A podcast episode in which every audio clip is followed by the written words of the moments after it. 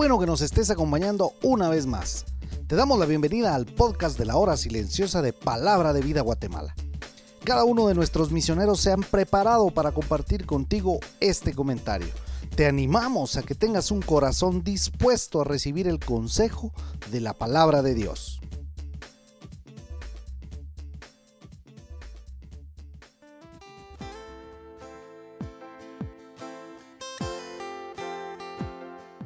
Qué gusto y qué bendición es poder ser parte de tu devocional diario de la hora silenciosa de Palabra de Vida Guatemala. Te saluda Ronnie Gin y hoy estaremos retomando el Evangelio de Juan, capítulo 13, de los versículos del 1 al versículo 11. Este capítulo es muy especial puesto que aquí Jesús empieza su última semana de vida antes de llegar a la cruz del Calvario. Durante los capítulos anteriores Jesús mostró su ministerio públicamente, pero ahora se toma el tiempo para sus discípulos. El relato nos dice que esto sucedió antes de la fiesta de la Pascua, sabiendo Jesús que su hora había llegado para que pasase de este mundo al Padre, como había amado a los suyos que estaban en el mundo, los amó hasta el fin. Durante estos últimos meses hemos estado estudiando el libro de Éxodo y de Hebreos, libros bíblicos que nos han estado hablando del sacrificio a través de animales como corderos que eran llevados y preparados para que el sacerdote los utilizara para sacrificarlos y así perdonar los pecados de los hombres. Así era como lo hacían antes, pero dice el autor de Hebreos, en Cristo el sacrificio fue hecho una vez y para siempre. Jesús sabía que eran sus últimas horas y algo hermoso del relato es que, dice el Evangelio, los amó hasta el fin. Jesús quería darles una gran lección, quería enseñarles cuánto les amaba, aunque ellos, como lo dice Lucas 22, 24, no lo entendían así, pues ellos tenían una gran discusión sobre quién de ellos sería el mayor. La cena aún no terminaba. Jesús quizá los veía, Sabía que el Padre le había dado todas las cosas en sus manos y regresaría a Dios. Dice el verso 4, se levantó de la cena. Seguramente todos lo miraron. Se quitó el manto y tomando una toalla, se la ciñó. Pero no solo eso, luego puso agua en un recipiente y empezó a lavar los pies de sus discípulos y a secarlos con la toalla.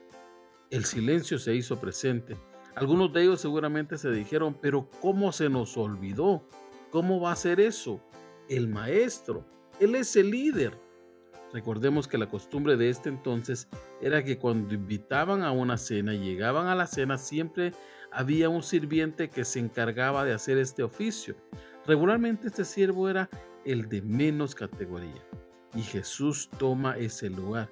Y es que el amor de Cristo llegó al punto de no solo lavar los pies de los discípulos, sino de dar su propia vida en la cruz del Calvario. La humildad y el servicio es el resultado del verdadero amor, porque de tal manera amó Dios al mundo. Sí, mi querido escucha, ¿te has preguntado cuánta humildad hay en el servicio que hago hoy día? ¿Podrías comparar si actúas de la misma manera que Jesús o necesitas evaluar esta parte de tu servicio? Pedro dice en el versículo 6, tú no me lavarás los pies. Jesús le dijo, lo que yo hago no lo entiendes, Pedro. Sin embargo, Pedro insistió en que no lo iba a hacer. Jesús le dijo, si no te lavare, no tendrás parte conmigo. Pedro le contestó entonces, báñame. Jesús le dijo, una persona limpia no necesita más que lavarse los pies. Por supuesto que Jesús sabía que Pedro le había reconocido como su Salvador personal.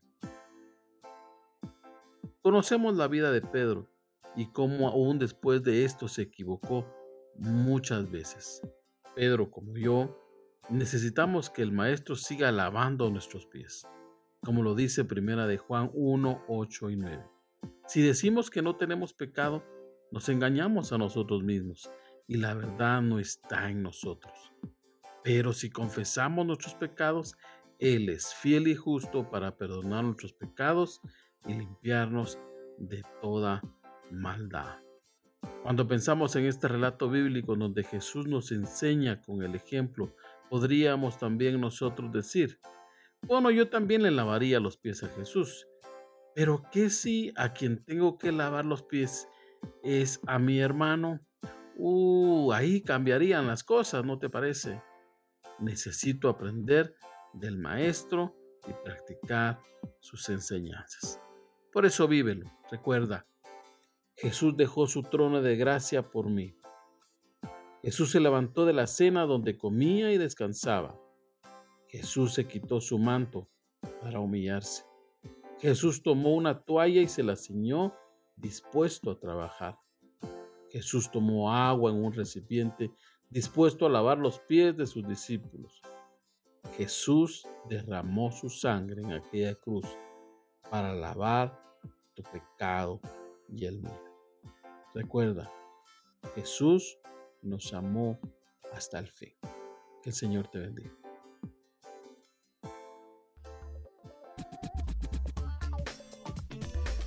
Puedes ser parte del crecimiento espiritual de tus amigos compartiendo este podcast con ellos. Síguenos en nuestras redes sociales para recibir más recursos como este. Nos encontramos nuevamente el día de mañana.